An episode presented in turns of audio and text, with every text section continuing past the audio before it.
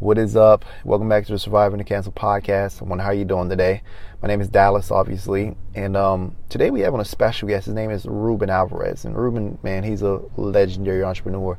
Man, his story is only rivaled by, you know, that of Hollywood movies. you know, Ruben has a very, very cool story that I can't wait for you to hear.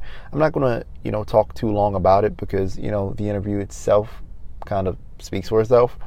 But you know, Ruben had started from very, very humble beginnings, man. He started in a mobile home park with some of the worst neighborhoods in California, like right over the bridge from where he lived.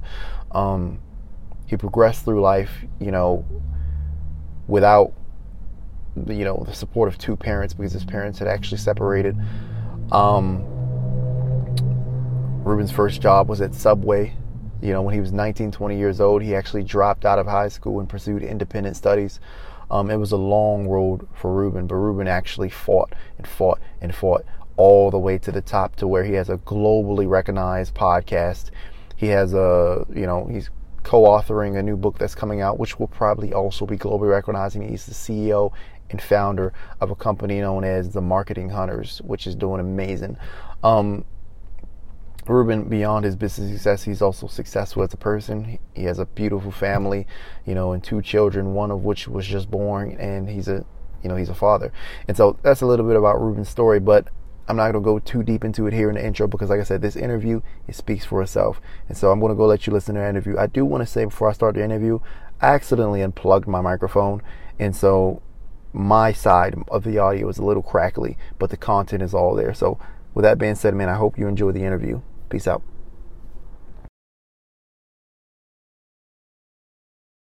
All right.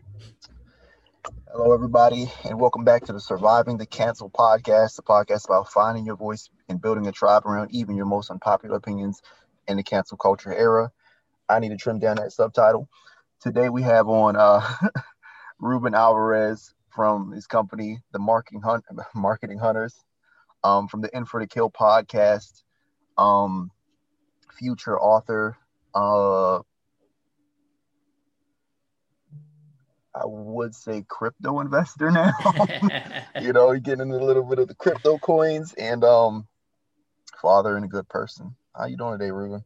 I appreciate the I appreciate the the way it ended. Sure. I appreciate that the way that it ended. Yeah. yeah to give yeah. a little shout out. You're going crazy, man. Yeah. Well, though I think everybody wants to be a good person, right? So I, I appreciate that that last part. Um, yeah yeah i don't want to get too deep into it but they say like only god is good right? So it's like anytime that somebody you know uh blesses you with with the word good it's always a good day.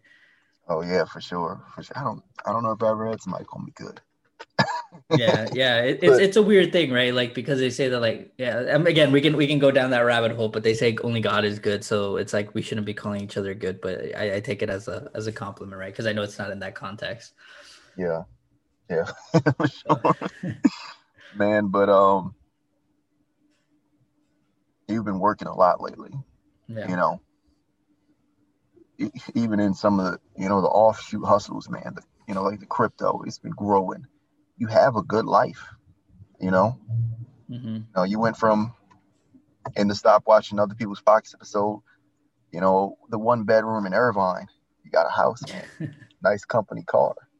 You know, how is life in terms of family in terms of career and success. How is it looking right now? It, it's good, man. You know, one of the, I think it was Dan Dan Caldwell that um you know the guy from Tap Out. He he started the the, yeah. the brand Tap Out with his business partner, and then he passed away. Then he he ended up selling it, but he was one of the original the founders, right? One of two, and um where, where I'm at in my life, it's really funny because some people won't get it until they they they're in that part, right? But he had he had too much um, too many shirt sales at one point and he couldn't fulfill them and it was just like a big headache and like he was getting in trouble and like people were like you know shouting at him because he wasn't delivering and all this stuff and he's like hey man like my blessing became my devil right? Yeah. And you know what's funny is that i realized um you know to go back to the whole god thing right? Uh when when i had it really hard about like five six years ago maybe even like four years ago I would pray to God every day. I would go to work and I'd be praying to God. I'm like, dude, God, like help me through. Like it's you know, life is rough, and like I, I would have that sense of like of like a pressure, and then also I would have a sense of like needing someone to help me guide through it, right? Mm-hmm. And lately, um, I've been working a lot, like you said, but I haven't had that pressure. Yeah. Because because life has been very automatic and very smooth. And I've noticed that my my blessing has become my devil because mm-hmm. if I want to, I cannot do anything.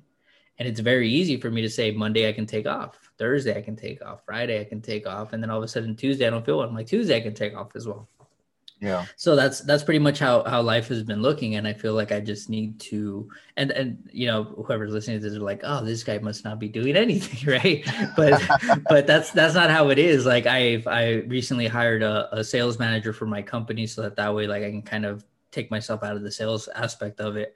Um, but what's really nice about me hiring someone for sales is that I can either leave him alone and be like, you do it, and then I know he's not going to do that well or I can pretty much hold his hand, be there with him, help him get the leads, have him do all the work.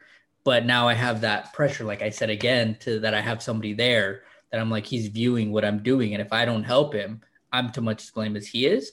So yeah. there's been there's been some blessings that have come along the way, but yeah, that's that's what I've been up to is just setting a lot of foundations in place so that that way I can keep expanding and growing. Yeah, for sure, man. That's beautiful, man. I remember I don't know if we touched it on in our first interview, but you said, and it was you know, a lot of pressure on you from, you know, just the constant need for you and your business. Mm-hmm. And you've been through a lot, a tremendous amount, man. I've, man, but things are different. You know, you yeah. said in the past episode, I think on your podcast, you wore a hat because you didn't like the way your hair was. Hair's fly now. He don't need the hat no more. You know, he got the blue, you know, in for the kill logo behind him. Things are different. Um, you moved to Arizona you're not staying there because it's a little too hot, but you move to Arizona and uh, you know, get a new company car. How do these things make you feel? Um, yeah, so Arizona was was a leap of faith, you know mm-hmm. what I mm-hmm. mean? Um, I feel that we all know where we should be, right? And where we mm-hmm. shouldn't be. And a lot of the times we're where we shouldn't be just because it's easy, just because it's comfortable, just because it's what yeah. we know and I was in California. And the biggest thing was not that it was comfortable. The biggest thing was not that I knew everybody there. The biggest thing was my ego and saying, hey, if I can make it in California, I can make it anywhere. And, you know, the people that go to Arizona, they have money, but they could never make it in California. And it was this big ego thing, right? And the moment I let go of it, and I was like, dude, let's go to Arizona. And I got over here. I'm like, dude, I've been missing out on like $6,000 every year that I have not moved to Arizona just yeah. based on taxes, just based on taxes. That's it, nothing else. And I'm like, that is stupidity. Yeah. Like it's it's a little hot, you know, it's a little hot sometimes. Like for four to five months, it's really hot over here. California has the beach. That's it. And and yeah. this isn't hate against like people go, California is so much better. That's why a lot of people live here, blah blah. That's cool. You can live there. I have no problem with that. Higher taxes, higher wage tax, you have um, higher gas prices you have higher income you know like for for just renting an apartment you can't live in a house yeah. because it's going to be like three grand um why right oh we have better jobs okay well if i can find a better job over here that pays the same what do you have then so that's yeah. that's that's my thing with california it's not that i hate california it's i just think if you're not making like 150000 a year you mm-hmm. probably shouldn't be there and right. the more people that keep moving there, and the more people that keep normalizing it, that's why your prices keep going up.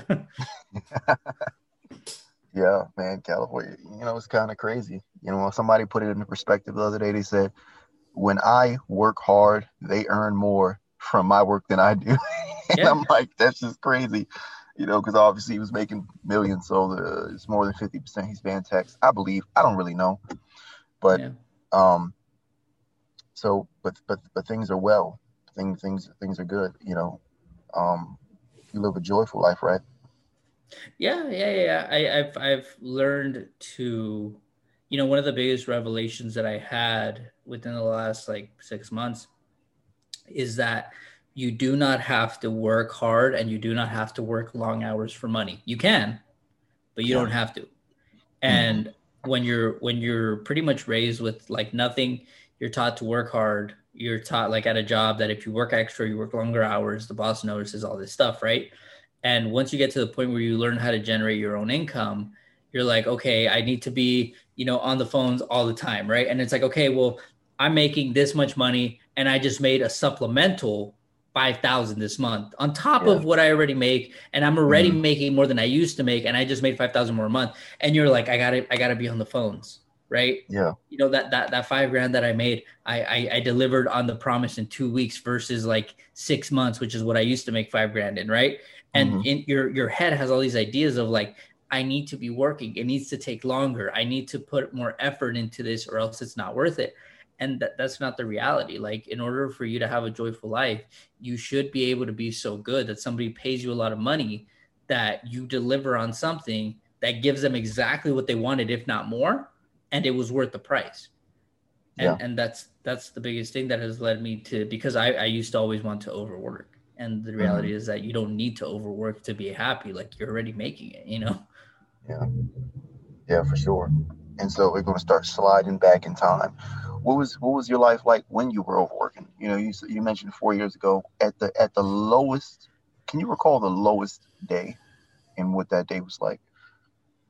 Yeah, the lowest day was probably when um geez no that because some days some days were better than others right but like the lowest days actually were when it was the end of the month and people were going to promise they were going to put orders in right? Because that was that we had this mm-hmm. totally incorrect way of selling just because the owner wanted like quick sales all the time you know? And it was a business to business approach so you can't call the people who you've done business with eight years and be like hey can you do more this month? Because it's like dude it's going to take away from next month. We're it's the same business model you know what i mean? Like we have to get new customers. We can't just give you more orders and then there's no new customers and then it's going to sit here right? So that mm-hmm. was that was the way that we did it but if a month came in over like a specific amount or if we delivered on that month it just made us look good to the boss right? So mm-hmm. we would have days where the people would say like we're going to put in like i don't know a hundred thousand dollar order. This is the 31st of the month. They're like hey you know what? We can't get it in today or some other reason you know blah blah blah. We thought the boss was going to come in. Boss never came in. He would call at like five o'clock at, in the afternoon. Did the order come in? We're like no. He's like all right, whatever, blah, blah, blah. But we knew what it meant. You know what I mean? We knew that it was just like, so there was this, there was a, a sense of like just uncomfort working there all the time just yeah. because you knew that that like it was all based on sales there was no understanding the business model wasn't working no matter what you did like it was never enough oh man so so that was that and then what was the second part of the question i know that it was do you remember the lowest day and then what else um probably how did you feel? I mean, if I if I would have asked them, I think that was it.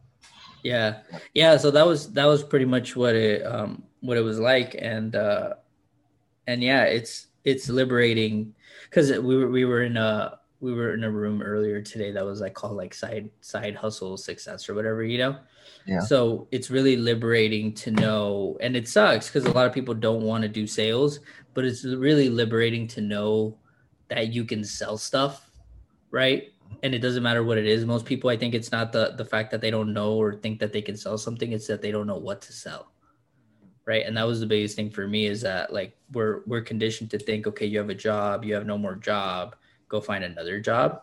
Yeah. And no one thinks you have a job, stay at the job, find something you can sell to make more money so that that way, if your job falls through, you have something else. And then you can go to another job either way, but you keep supplementing money through a side hustle, you know? Mm-hmm and um, that's that's one of the most liberating things but you always got to just think like what can i sell? And that's the hardest thing for most people is like they don't know what to sell. Yeah. Yeah for sure. Um unless it's time. Everybody knows how to sell time. Yeah. I, yeah yeah. yeah, yeah that, that one's probably the first one that a lot of people go to. Time expertise. And so there was a lot of attention in those days probably you know is there any particular conversation or instance that that embody you know the emotion of that moment perfectly? A, a moment where maybe you felt that really describes the period. Is there a conversation that you can remember or or an instance where you just stopped like man i don't know what i'm going to do. There was there was this one time where i was um on i was on business with a with a client um, and we were at a like we were traveling a few days together, mm-hmm. and then mm-hmm. we sat down to go eat at like some Mexican restaurant or something like that. And uh, I had just sat down with him, and then my boss was calling me and i was like oh fuck right and at this time i was i was a sales manager but like i was traveling i was at that time we were managing like 12 million in sales per year um we had like 60 to 80 customers or something like that but it wasn't like 60 to 80 customers because it was a distribution model right so each one of those had probably like three or four branches um, per per customer that we had to um, still get on top of. One of them had 32 branches, another one had like 18. So it was just it was a ton of people. Um, I was traveling. We had the people back at the office.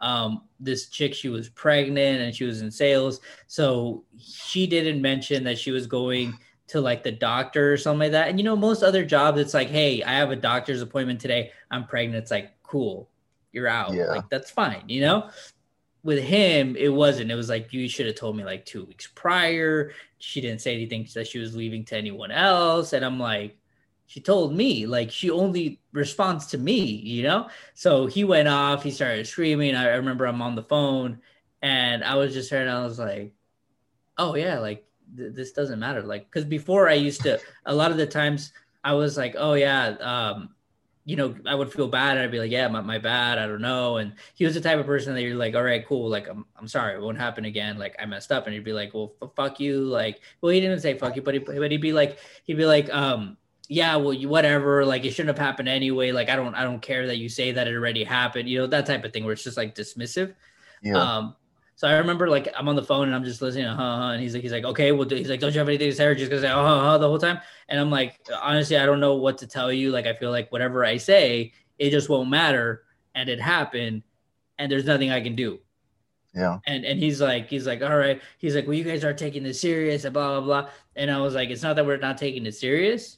Again, there's nothing I can do. She left. I'm I'm with the customer right now what do you want me to do? Like, like what, what do you want me to say? What can I do? And I just remember he's like, oh, well, you know, when you come back, we'll like, we'll talk. And he just, and I was like, whatever, dude, like, this doesn't matter. Like, I really don't care. Like, yeah. I, I can't keep letting like every single thing that happens, you know, affect me. And, and that's how the job was. Like a lot of times it would just be like something stupid and then it would be blown out of proportion. And then mm-hmm. it, they were just looking for somebody to blame. And I'm like, okay, I, I ran the process through my head and I'm like, okay, somebody messed up. We found that person. They're blamed. Now what? Oh, two days yeah. later, we're moving on. And I'm like, then why the fuck did we just have that conversation? This is the stupidest thing I've ever gone through. This is the dumbest. Like, I'm like, I'm like, yeah. you're, you're, literally, it's it's emotional. It's toiling with somebody. We find the person. They get spanked on the like on the hand. They say, don't do it again. Nobody ever gets fired. I'm like, okay, so you just want me to listen to your emotional rant? Like that's all right. it is. That's, that's, that's all this is. And I'm like, so I'm not going to engage with that. And if you don't like that, you can fire me. And if you're not going to fire me, I'm not going to engage with it. You you're going to accept it, pretty much. Mm-hmm. So that's that's pretty much how that went. Yeah, yeah, man, that's that's intense. Especially already in front of a customer. It's like, man, it's just it was already bad. Now it just got a lot worse. Yeah. That's got to be tough. Yeah. Well, the lucky thing is that the industry knew how he was.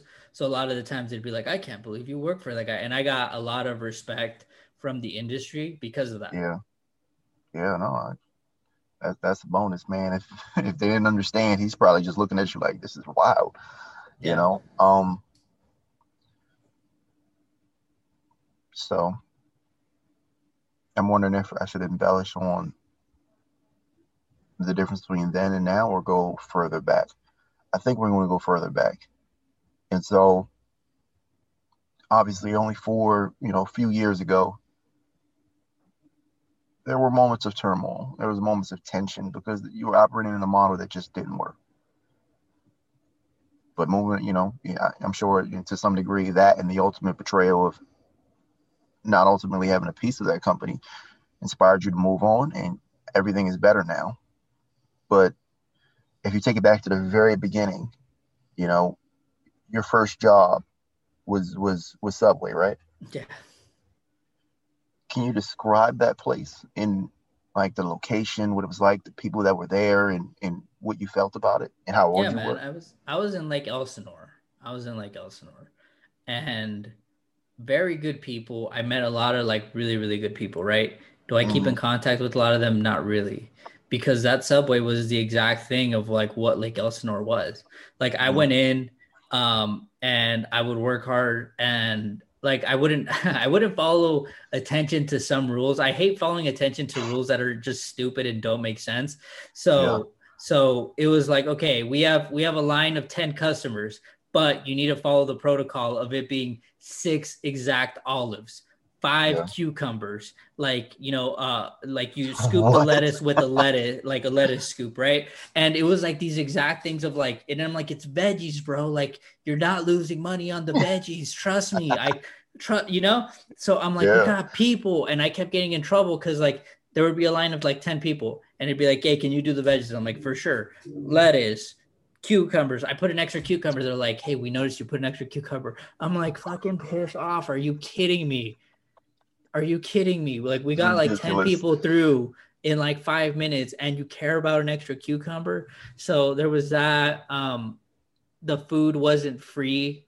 Like I thought like legit, like you're working an eight hour shift, dude. Give me a sub, right? Like I'm yeah, making I'm making what? minimum wage and I still have to pay for half of the price of the food. Like you know so I, I just didn't agree with a lot of stuff on there it was exciting to get like a paycheck but then even then like i remember what made me quit there was I was on my way to work and I had a shift at four and it was like 345 and they call me on the way, hey, the, it seems really slow today. We don't need you to come in. I'm like, what? I'm on my way in. Right.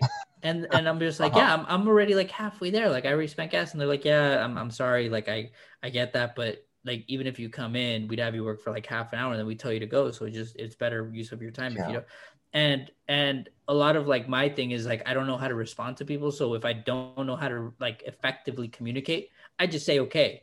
And then if i think of it later then i will. But i was just like i didn't want to i didn't know how to tell her like effectively you wasted my time. You can't just effectively waste my time. And and then in my mind i'm like if i say that i'll get fired. So i just again i didn't know how to communicate you know? So yeah. i just said okay. And i was like that's it deuces i'm done this is this yeah. is stupidity. I'm not gonna, you know, like again, the easiest thing to trade for anyone is your time. There's a lot of it and a lot of people need it. So if Subway wants my time and they're gonna waste it, like there's somebody else who could probably pay me more that was gonna use it full, then I can actually make more money. So yeah. And how old were you back then? 19, 18, something like that. 19 maybe. Did did you know your wife back then? No, no, I didn't meet her till I was like 20. Yeah. Were you in any relationship at all back then? Uh, I can't remember if I was when I was working there. Uh, and so when you were sitting behind the deli and you're putting sandwiches together, what were you thinking about at 19? did you want to escape?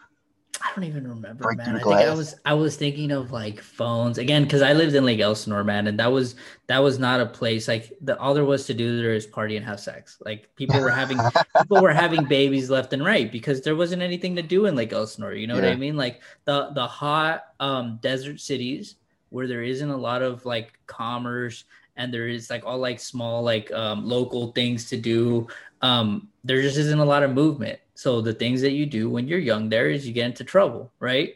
Um, mm. and pretty much i think i just wanted a phone.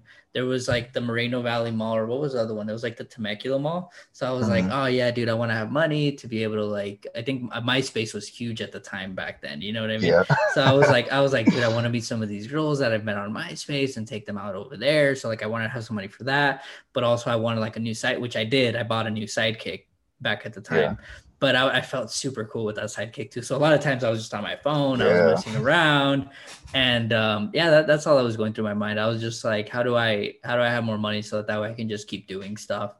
And my dad would let me borrow his car back then, which was a Mustang. So I was like, how do I have money so that, that way I can keep mon- putting money in the in the Mustang and show off, yeah. and you know. So that was that's all yeah. it was. That's all it was. Big time, man. So you know, it seems like you know, one of the major themes of this podcast is that there are forces that operate against people who desert the status quo. Like entrepreneur, you know, you're supposed to do a nine to five. You're a desert of the status quo. Um, there are forces that operate against us. When you're a solo entrepreneur, it'll be maybe your friends and your family. When you're a medium or corporate sized business, it'll be the public, it'll be the government. They try to stop you from deserting the status quo further and innovating and changing the world. Um, from the sounds of what I'm hearing, you know, you've always been somebody that's you aren't rebellious, but in a sense, because a lot of society, like you said, man, with the the ingredients, the vegetables, it doesn't make sense, and you like straightforward things that make real sense. And a lot of things that you probably, a lot of rules of your society growing up probably didn't make sense, and so you rebelled by nature. You know, is that accurate at all? Yeah, I just I'm I'm very logical. So something has yeah. to make sense to me. And if it doesn't make sense, then I'm like, there's no reason why I would do that. You know what right. I mean? So a lot of the jobs when like the, the the stuff that I really excelled in was they're like, hey, look, we need you to do this report and you get the numbers here and you get the numbers here and blah blah blah blah. And I'm just yeah. like, all right, cool. Like that makes sense. Boom, boom, boom, boom. You know what I mean? And then there's mm-hmm. sometimes where they would be like, what really made me excel at that at that manufacturing job is was in tech support. Um, somebody would be like, hey, I have this case number. We have this thing that we can't find, and you know we've called a yeah. bunch of times, and um, everybody else would be like, we can't find it. And they send it over to the tech manager, right? So then the tech manager was like, hey, I got this one and I couldn't find it, blah, blah, blah. And I overheard and I was like, hmm. So I like, I started looking it up and I did the cross referencing and everything and I found it. So eventually they're like, oh, this dude can like find stuff like that. And it was just because I was like, if, if it doesn't exist, then it doesn't exist. But if, mm-hmm. if they're saying they called in and they said they did it a bunch of times and they're not letting this go, then they probably called in and it's in there somewhere. So uh, yeah. it's just, it, it's, it's a, a lot of, um, I see it as like A to B to C, right? Yeah. If if A to B to C makes sense, then I'll do it. And if you're just like, oh well, I need to do A because Y over here triggers C, and I'm just like, there's no fucking Y. Like, what are you talking yeah. about? Then at that point, I'm just like, no, you're you're you're an idiot. I'm not gonna do what you want to do just because you want me to do it. You know? Yeah. Yeah. Yeah. One hundred percent. In my experience, you know, I've I've operated some of the same ways very emotional person, but things have to be kind of linear too. Yeah. And so, you know, you, you, you make sense of life. Like, um, people say, Hey, go to, go to college, go to school. And it's like, okay, well, these entrepreneurs who are rich, they didn't necessarily do that. So that's not a component of success. And I say that to say there are a lot of things that people may think are rational and think are things that you're supposed to do, but they aren't. And when you don't do those things, you may be dubbed as rebellious. And so I say that to set up this. So, what are some of those things that you were supposed to be doing when you were 18 and 19? Like I was supposed to go to school and get a job and whatever. What are those things you were supposed to be doing that you didn't do? Yeah, I think it's all seen as rebellious unless you actually show them that it's the right way to do it. Yeah. Like not the right way to do it, but that it actually works for you, right? So mm-hmm. like even right now with the with the whole, I, will answer your question about the 18 and 19. But even right now with the crypto, like I'm telling you know my mom about it, and she's like, oh, I don't like that, blah, blah blah. And she's like talking a lot of smack about it, right? And then um, I tell her like a few days, I'm like, hey, I'm up three grand, and she's like, oh, maybe I should invest in like Ethereum and stuff like that, you know? So so it's yeah yeah. So it's kind of like that, right? Like, and that's again, it, it goes back to like the thing I to me when I do like investments and stuff like that, especially like in crypto, um, like Ethereum, I saw like, okay, NFTs are all using Ethereum. Everybody's using the Ethereum blockchain. The coins that are coming in are running on Ethereum. I'm like, it seems like Ethereum is about to get really popular, and that's where I put my money. You know what yeah. I mean? So it's it's again, it needs to make sense. I don't just say like, hey, I'm gonna put like some money into Bitcoin and that's it.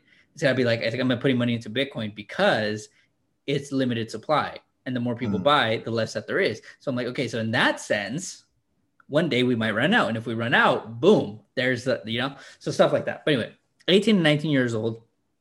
I think the biggest thing that people wanted me to see is I I left high school on my own um, free will type of thing, yeah. um, and I went into independent studies, mm-hmm. and I was mid. No, I think I had just started my junior year. What's so there's there's freshman, sophomore, junior. Yeah, yeah. So like I had just started, I was like three months into my junior year and I was like, I'm out. Like, and I had just moved to Lake Elsinore too. Um, yeah. and I had just started high school and I told my dad, I was like, no, dude, I'm, I'm doing independent studies. He's like, no, no, I don't think you should. But my dad wasn't really fighting me on it. And mm-hmm. I was mm-hmm. like, dude, listen, like I need like seven credits or some of that to graduate. And, yeah. and I can finish those credits my junior year. And then I have one credit in senior year, but I'm going to go to school for two other years like that seems stupid to me. Like, why would I go yeah. if, if I only need seven credits? Why would I go? So mm-hmm. I, I left. I went into uh, independent studies. Um, believe it or not, what's really funny, people uh, they they can judge it good or bad. But I graduated high school with a 1.7 GPA, Jeez, man. I had I had F's and D's in every class. I had an A plus in every math class I ever went to. A plus. Wow. In the math class. Geometry, algebra Jeez. one, algebra two, trigonometry, all of them. Yeah. I had an A plus every single time in that class. I had like a B plus to an A plus. I'm, I'm sorry, a B plus to an A minus in like some science classes because I thought it was really interesting. But every other class, like history, I'm like, dude, I don't remember this. Like, I would never read it. I'm like, this is boring. Now that I'm older, I'm like, dude, this sounds really interesting, you know. Yeah. But I, I didn't, I didn't care. I didn't care about English. I didn't care about none of mm-hmm. that stuff. I cared about math because I was like, math is interesting. You know what I mean? Like, there's Yeah. there's like there's stuff that makes sense. Like if you get two and then you you find the x and it equals six and that's four, like that makes sense. That Yeah. that makes sense. History, I'm like, why do I care about all this stuff? Like that Right. doesn't affect me today. And now that I'm older, I'm like, oh, I could have learned something from it. But but yeah, that that's pretty much 18, uh, 17 through 19. I I graduated really early. Mhm. Um, I was just out partying. I was uh like you know um subway job. I was working with my dad. Um, Yeah. I started waking up at like five thirty in the morning to go work with him because uh, work was over at three and it was in San Clemente. So I, a lot of my um my what's that called? My discipline was built on like waking up in the mornings. I started drinking Yeah. black coffee because I wasn't working in the same like there was a few warehouses. yeah, yeah, there wasn't there wasn't a few warehouses there. So like there I wasn't in the main one with him. I was like in the second warehouse, which was a few streets away. So he would drop me off. I'd be working the same repetitive job, just doing something back and forth. And I used to get really tired. So they're like, why don't you just drink black coffee? I was like, "What- whatever, I'll drink black coffee. So I started drinking black coffee when I was like 18. And I was like, dude, this actually wakes you up a lot faster. But same thing with the job. I was like, dude, this is repetitive. Um, the people that I'm working with, a lot of them are like undocumented.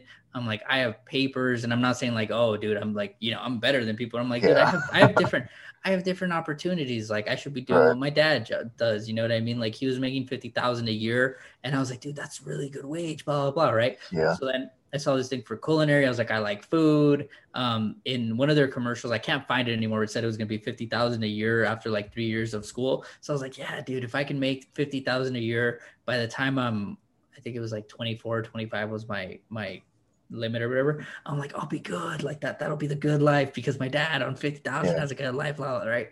So that was that was what my whole mindset and everything was when I was like hmm 18 through 19. Yeah. And so, man, that's that's a lot.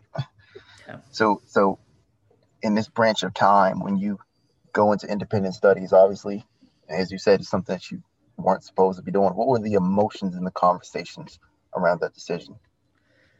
Uh, yeah, it was just, I think that I've always been able to explain and communicate very well. hmm So I told my dad, he said he didn't think it was a really good idea. And I was like, it just, you know, it doesn't make sense. I really don't know anybody. I can get this stuff done a lot faster at home. Like it just, I, I don't want to go to school anymore. You know what I mean? It just doesn't make sense. I promised that I'll like, I'll graduate, you know, and that was it. And then it, to me, it, I don't think there was a lot of emotion to it. It just made sense. Yeah. mm And there wasn't any resistance from anyone around you. It was just like, okay, well, No, what I was. I was living with my dad at the time. My mom, um, they're separated, so my mom was somewhere else. I didn't really leave my house. Like she didn't want me to leave the house and live with my dad, so we weren't talking like a lot. Um, Mhm. And then my sister was already married at the time, so the only person that I really talked to was my dad. Yeah. And and why'd you leave your the house with your mother? Why'd you why'd you want to go work, work live Just- with your dad? It was really restrictive. It was really Mhm. restrictive, and I felt like I just needed some some independence. Yeah. Was it the partying that was disallowed, being out late? You know, um We were Jehovah's Witnesses, so pretty much everything. oh I didn't know that. That's that's that's crazy. And so, you know, before the podcast we talked about, you know, the divide down societies. You know, there are the people that live in the status quo, and obviously there are people, you know, that are on the middle line, you know, deserters of status quo, but then there's people that are in pure delinquency. And Yeah. you said you never want to be in delinquency. And so growing up, you know, since very young ages, because obviously people say, hey, don't be that. Where did you see examples of that? Of don't be what? Like a like a pure delinquent, you know, in gangs, doing all types of bad stuff. Was that around you when you were younger? Yeah, so I grew I grew up in a mobile home park. And um, if you go back now, it's actually kind of nice. Like they they spruced it up and stuff like that. But when when we first got there, it was nice. And luckily, um, in Orange, there's this there's this bridge um, on on the main street, and it separates. Um, I don't know if you know California, but there's Villa Park, very very nice area, very predominant, and then mm-hmm. there's Orange County, or there's the city of Orange, and on that bridge that crosses over, there's two sides, right? Yeah. And one of them was the mobile home park, and the other side was like houses, kind of like duplex condos type of thing. But um, when I look back, I'm lucky that I didn't live on the other side because the other side was way worse, right? But on our side, it was it was it was a new development. And um, yeah. the reason that I say it was worse is because on that other side is where a lot of the Hispanics live that were low income. So mm-hmm. that that would have been really bad for me because I would have normalized it, right? But yeah. on the side that I lived, there was there was delinquency, there was people that were doing bad, there was low income families like ourselves, but it was every race. Yeah. Right. So there was white people, there was Asian, there was a lot of mm-hmm. Hispanics, um, there's a few black people, but primarily it was every race. So I was like, okay, so mm-hmm. this this affects everyone type of thing, you know? Yeah. Um, but I I noticed that I just always noticed that I was lacking and living in like close to Villa Park and going to schools over there and going to schools like with with you know wealthier um I'm gonna say white families. I'm not saying that as a race thing, but that's that's who it yeah. was. It was it was white families that were that was wealthier. I'm like, dude, how can it be that they have a better life? it just never made sense. It never made sense that somebody could have a better life than me. It never made sense that I was just as smart as a lot of these people. Yeah. It never made sense that in a, in a subject like math that every single person hates, that people mm. who are wealthy and well off were failing it while I was excelling in it. Just yeah. nothing ever made sense. It's, it's, it's, a super strange thing to be good at math. It's, it's very now. Do we have a hard stop here at eleven? No. All right, cool. Because I'm, I'm I'm crazy interested in what is it you're saying, and we're going in a crazy direction, and this will all tie back in in such crazy way. But you know, it, the engineer mind is is that, that's extremely weird. That's super super strange to not like reading, to not like history, but always pass math. You know, um. But so you're in this, so so so you're saying you know there was a diversity of people around you, and that made it a little easier to not be indoctrinated. You know, so going along those lines, do you think, you know, and feel free to talk about things like the concepts you learn in attention merchants and things like that. Do you think when it comes to getting the attention of maybe a society, a young kid, that representation and things like that matter? I'm I'm not sure about the question. Can you rephrase it? Like how like like what what do you what do you think is the devices that are employed in society that makes someone like yourself stray one way or another? You know, because you said growing up on this side where it was a bunch of people that were poor, as opposed to the other side where it was only Hispanic was was was a little easy on you. And I, I feel like you're suggesting that representation was one of those devices that would have made you stray the wrong way. So, what are those devices that you think influence people's paths as they grow up?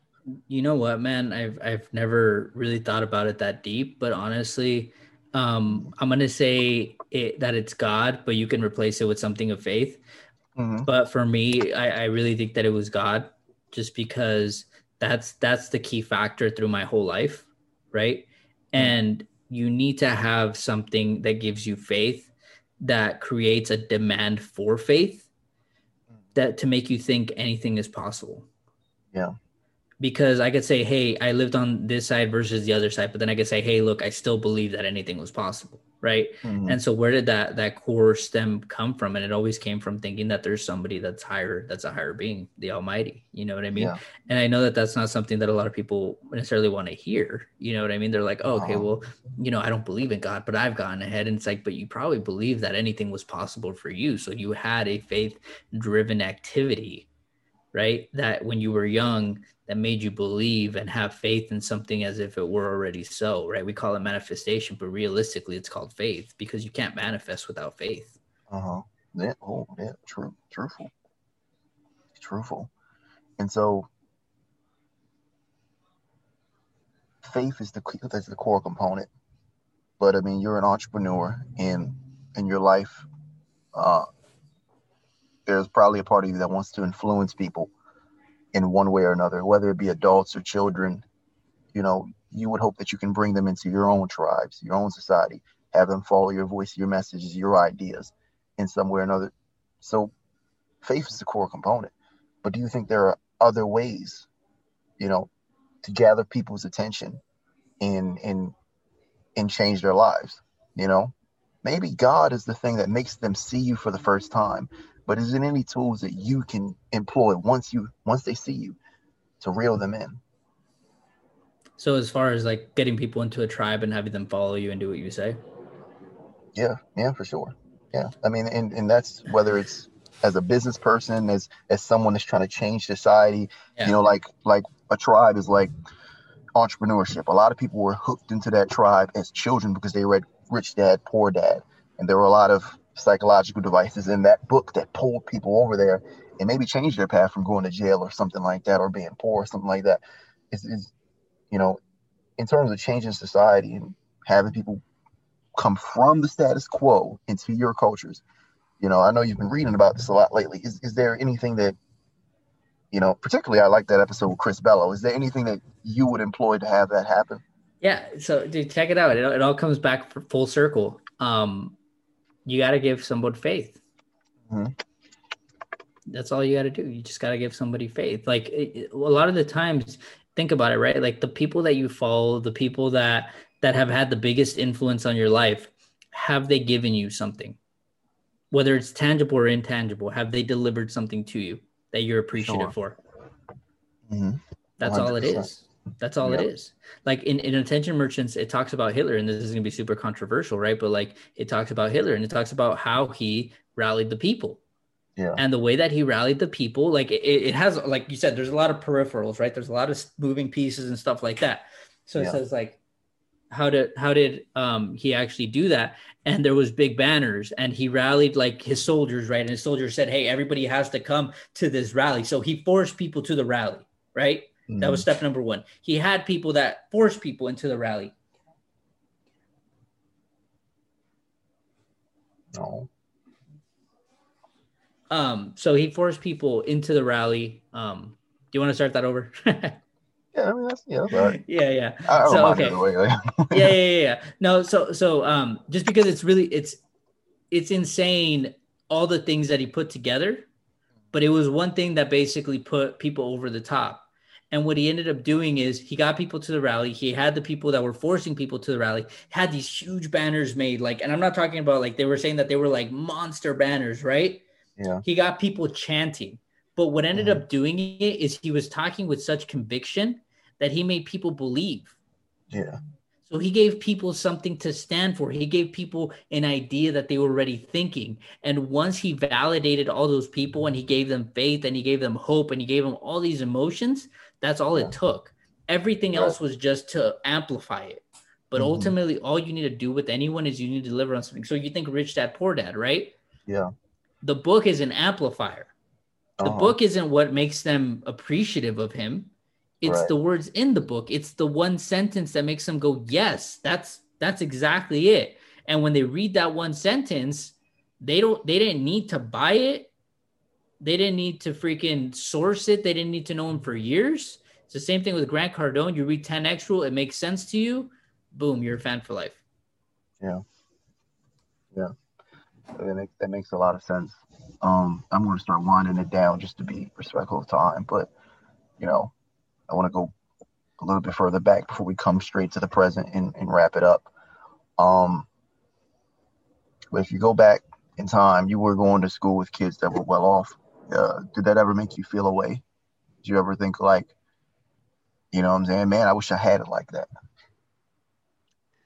I just always wish I had more. Like, yeah. like it. Well, I remember this one time I went to this girl's house because we were doing a project, and I don't even remember where it was at. Maybe it was Newport Beach or something like that. But I, I kid you not, this was probably a three million dollar home. Jeez. Probably. Um, and I get in there and you know, we walk through the front door and it's one of those like big ass doors, you know what I mean? Like 12 feet at least on the door. And it's it's all glass in the front. And you come in, it's like marble on the bottom or whatever. Jeez. And yeah. And you know first room to the left is like a grand family room and i'm like bro that's the size of my house for their grand family room you know? Wow. um, we go to the kitchen it's one of those like double fridges that were like you know five grand back then you know how now they're like a 1200 bucks but they were just coming out so they were like five grand. Um, it was one of those kitchens that like dude now you, you see those big kitchens with like the long stoves and everything and that was normal. Again that just come out. I'm like dude this house is insane dad was like uh you know a lawyer for like celebrities or something like that. Um we go upstairs. I think her room was probably bigger than my house too. Um and i saw everything and i'm just like dude like what what is life? You know what i mean? Like what is uh-huh. life? So so yeah i i definitely got exposed to to some of that stuff. Um there was other times where I got exposed to like other people's house, but that's the one that I remember. It was just, it was a ridiculous, yeah. ridiculous, just stupid money house. And and just think about it, like he wasn't even working for himself. He wasn't working for his own business, and he had like that kind of money. And if you really think about it, that's pretty insane. Yeah, yeah, man, that's that's, that's crazy. You know, coming from similar places, man, I've I've had a lot of experiences that are like that, man. I wasn't in California, so I didn't see no three million dollar houses, but. You know, people get cars in high school. I'm like, man, to hell with y'all, man. But yeah, uh, and so you're on the come up now, and you're in the middle of your journey, and, and you're aspiring to go to those places. Um, there's this trend in society that you know people people people uh, generally just to simplify it they want to make it easier to be middle class mm-hmm. right but in doing so, they subsequently make it harder to be rich and wealthy. Um, and so they'll do things like a wealth tax to supplement people who are, you know, where you came from or where I came from. Mm-hmm. But in turn, for people like yourself, I mean, you just moved away from California, it'll make it hard to you for you to aspire to be even greater than what you already are. Is that something? What, what do you, what do you feel about that situation? Not really, because mm-hmm. dude, Donald Trump, even if they apply that wealth tax, he'll still find ways to to evade taxes. You know what I mean? Uh-huh. And you're not evading taxes; you're just spending the money in different ways. So, let's say I'm gonna get taxed sixty grand at the end of the year, right? I'm like, okay, I don't get anything for sixty grand. I get taxed, right? I'm like, okay, I I I'm gonna give ten grand to a charity of my choice and I'm gonna and I'm gonna um, expense a videographer for about another thousand grand, yeah. and he's gonna make a video of me giving away this two grand, twenty or ten grand, mm-hmm. and I just lowered my tax bill by you know eleven grand. Yeah. Okay. What if I buy a car? Well, now I can depreciate the car, and mm-hmm. I get to keep another. Now I'm down to ten grand, right? And it's like, well, Ruben, but you had to buy the car. And it's like, yeah, but I can sell the car next year, and I can depreciate another car next year. yeah. So so uh, there's ways around it. You know what I mean? Um, it's not that you want to do that, but realistically, if I'm gonna pay taxes for sixty grand, and I can give ten grand away to a charity, yeah, I, like yeah, I'll give the ten grand away to a charity. But if I can make content from it, that also helps me. Charity gets happy, I get happy. Only person who doesn't get happy is IRS. But the IRS put those systems in place. So why don't I take advantage of them, right? Like realistically, realistically, people are mad about that, right? Yeah. But most people go to a job and they get taxes out of their paycheck. Mm-hmm. Now, if a new law was introduced today for the people making 50,000 a year, they said, "Hey, look, if you drive your car every day for work, you can expense those miles." Who do you think would not take that? Mm-hmm. No one, and they right. are absolute fucking liars. Oh, I would pay my taxes because I'm a no, you wouldn't. So be, no, you wouldn't. So just yeah. because the systems are in place for for people who do have businesses who take the risk to to to do those things, yeah, doesn't mean they're bad people. It just means that they actually use them, mm-hmm. like any other person would. Right. Yeah, that, that, most most definitely. And so, I really only have two more questions, and so the first one would be but you have felt pressure from the end of society that that that doesn't agree with people excelling in, in particular ways. You know, in your uh watch other you know, watch your own pockets, that podcast episode you talked about some of the conversations that you had with people that you were close with, not close with, but friends with. Um that that that question, you know, the validity of some of your moves. Yeah. You know, what what, what do you feel about that sentiment that that that that eat the rich sentiment that you shouldn't be showing off, you shouldn't be selling. What, what, do you feel about that sentiment? You know, I don't. I, I think it's it's just hate, man. Right? I shouldn't say I think because I've seen it enough times to know that what it is, and it, it's just hate. It has nothing to do with the rich getting richer. It has everything mm-hmm. with me not being rich. Right? So like the person who actually told, like I'm not gonna say their name, but I'll tell you exactly who they are. Is a 40 to 50 year old man, right? What? So think about how old they are already, who work who work one job who are better off, but they're not better off than me, which is really sad if you think about it, right? No, that's me mm-hmm. putting him down, but it is kind of sad. But I'm just that's me putting him down.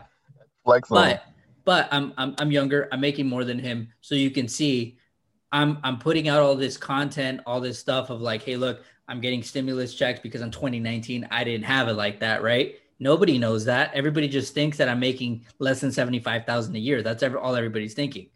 Nobody realizes in 2019 I made less than 150,000 a year that with my wife because we file our taxes together. Right. So he comes in and goes, "Hey, why are you buying Gucci shoes? Oh, the the you know you're you're a leech on the uh, ecosystem, right? Because you're getting a a, a, ta- a, a check or whatever from the government, and you're yeah. using it towards things that I don't approve of, not government yeah. things that I don't approve of, right? So mm-hmm. I'm like, dude, the government, not you, the government decided to give me this check. Yeah. So on that alone, I can explain my and I did explain myself, like if anybody wants to check out that episodes. But on that merit alone, that the government gave it to me and not you, shut the fuck up. That's it. you know? Yeah.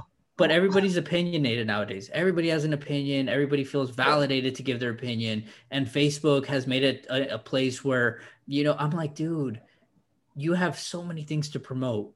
You have so many things to talk about and everybody wants to talk about fucking masks nowadays and i'm like you're annoying. Above above above even if i agreed with you or disagreed with you i'm annoyed with you that you want to just strike up some stupid conversation. It doesn't matter. If you don't want to wear it don't wear it. If you want to wear it wear it but just shut the fuck up already you know what i mean? Like yeah.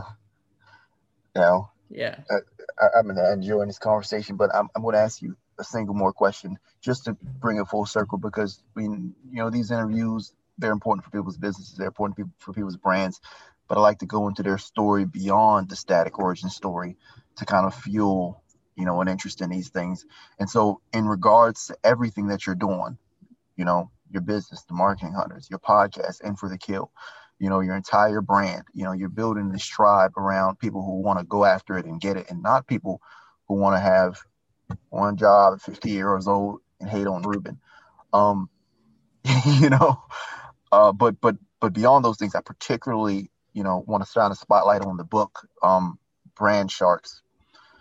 And I want to say for the person that's like maybe you, 18 year old, 19 year old Ruben, you're at the subway, or 18 year old, 19 year old me, I'm at the Royal Farms, or Ruben, you know, as a kid at the uh, at the mobile home park, or me as a kid sleeping with my brothers on the same mattress. If you take this book, this Brand Sharks book, and you introduce them to this tribe through this book, what happens to their life? What does this mean to them? So the way the way that I want to have this book written, and nothing set in stone, but the way that I want to have it is basically the person's story, but like nothing held back story, right? Not like, hey, you know, I'm Ruben. I was working at Subway, and then I went to a manufacturing job, and you know, from there I went and blah blah blah blah, right? I want it to be like, hey, I remember like nearly eating my eyes out just because I hated this guy so much. And I remember, you know, like like stuff like that. I want people to just get like real with their story because ultimately we all get a chapter. I don't know if I get maybe a little bit more, but we all get a chapter. So like how do you impact in a chapter? And I, I want every every person writing to be able to answer that question, right? If I was never going to write again, if this was going to be my only book, how can I leave everything on there? And then the second part of, of their chapter is going to be here's here's where I was, here's how I was eating dirt, here's how I had nothing, here's where I am today, here's how I did it, here's how you can learn from it. Here's my one piece of advice of like what you can do. Yeah. It's beautiful. And um demonstration uh through people's stories and having it right in front of you, it, it changes a lot uh, of what you can aspire to be, man. I, I didn't I didn't know what rich was till I came to California and I started seeing Lamborghinis every day, and these millions of dollar houses, you know, Laguna, every day. You know what I'm saying? So having a story that demonstrates from A to Z how things become that way and what it is now is super important, man. And I I haven't read the book, but I can say I wish you wrote it when I was 18, and I wish I could read it when I was 18. And I think the people that are listening to this podcast, if they if they don't read it, they'll feel the same way. You know what I'm saying? So when can they expect it and where can they go for it? Yeah, so we don't we don't know when it's going to be published yet, um, and uh-huh. I can't and I can't share that. I would say by the latest, it's going to be the end of this year. Uh, mm-hmm. Might be sooner than that. And then once it comes out, they can reach out to me. They can go to Amazon. Um, it's going to be basically on every major retailer, or they can always reach out to me for a copy. Yeah. And so, is there anything that you want to add? You know, obviously there'll be links to your podcast, links to your business. Is there any commentary you want to add before we? Yeah, I, w- I would say um, whoever is listening, if you want to get ahead, it pretty much only comes down to two things. And me and you, we tend to complicate it, right? We tend to complicate. We're like, hey, this needs to be yeah. this. We need to have this. It needs to be a foundation. We need systems. We need blank. We need that. And yeah, it's it's none of that. You need attention and you need sales. If 100%. if you can't if you can't sell, then you're going to be stuck. And I was stuck for a long time. And this is how I know this because I was mm-hmm. stuck for a long time. I was overworking and I was like, no, I got to make my customers happy and blah, blah, blah. And I was stuck in this rut, right? Because I was like, I have this job, I have another thing, I have my family. And, and so I was just like, let's focus on fundamentals, right? We, we, we lie yeah. to ourselves. Fundamentals. BS. I get the book out. The book is not sales, but I have to convince people to do it because there's an investment that goes to the publishing company for their time, right? Yeah it's not it's not cheap by any means but it is a mm-hmm. premium service and it is a premium book yeah. so if i if i would have been like hey look i have a book and i put it out there and i put a post and people are like i want to be a part of it and i'm like hey let me send you a little message people aren't going to do it so then i'm like all right cool do you have time for a zoom call or do you want me to answer you in a message some people prefer the thing. Now I have to get on my phone and record. Hey, bro, I'm so excited. Blah blah blah. This book, and I start selling the vision. I'm gonna get it published. We're gonna go Amazon bestseller. I got these other yeah. people that are excited, and I'm and I'm like, dude, that's the spark that's been missing in my business. That yeah. spark because I need to I need to sell it. I need to, mm-hmm. to have the vision. But now think about this: if I put out a post and nobody gives a shit, and I don't have attention, then it doesn't matter how good. Oh, dude, I got this book and I'm gonna sell it. It doesn't matter how good I am. Nobody wants it.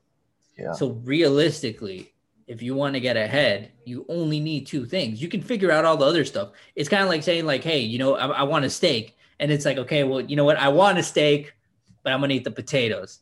And you know what? Before yeah. I get to the uh, before I get to the steak, I'm gonna eat the asparagus. And you're like, you know what? These two things are just as good as the steak. No, they're not. no, they're not. Don't lie to yourself. You went for the steak yeah. go eat the steak. So so that's that's my thing. If if you're listening, you're like, hey, what's the secret to getting ahead? It's attention to sales. It's attention to sales. And and I know a lot of people don't want to do the sales and they want to believe, hey, look, the sales will come eventually. And if my my process gets really good and blah blah blah, nobody will find out about it, no matter how good your process is, because ultimately you have to keep driving. And one of the best things that I heard, and it, it like you know, GC says and a bunch of other people say it too, but the best thing I heard is dude, if you're not self promoting, if you don't want to self promote yourself, why would anyone else do it? If like think about it, if if people don't even see you wanting to do it, you you can hire someone and even they don't want to do it. So you have to self promote. You have to self promote. You have to get attention. Yeah. Well, they all have it, man. From the modern day hunter, man. This, this, this was a beautiful one, and I appreciate you coming. What's going on in this city? Somebody really got in a shootout like right here a few weeks ago. It's crazy. Wow. But yeah, man, it's, it's, a beautiful conversation. I appreciate you coming on, man. Um, like I said, everything's going to be in the description. Uh, I would particularly implore everybody to listen to your podcast because, you know, as y'all all know, I haven't done it. Ruben's done it, and he could probably teach y'all about crypto too, since that's what y'all want to know about. Um, follow his podcast and listen to a professional. I appreciate you coming on, man. Yeah, man. I appreciate you having me. Without a doubt.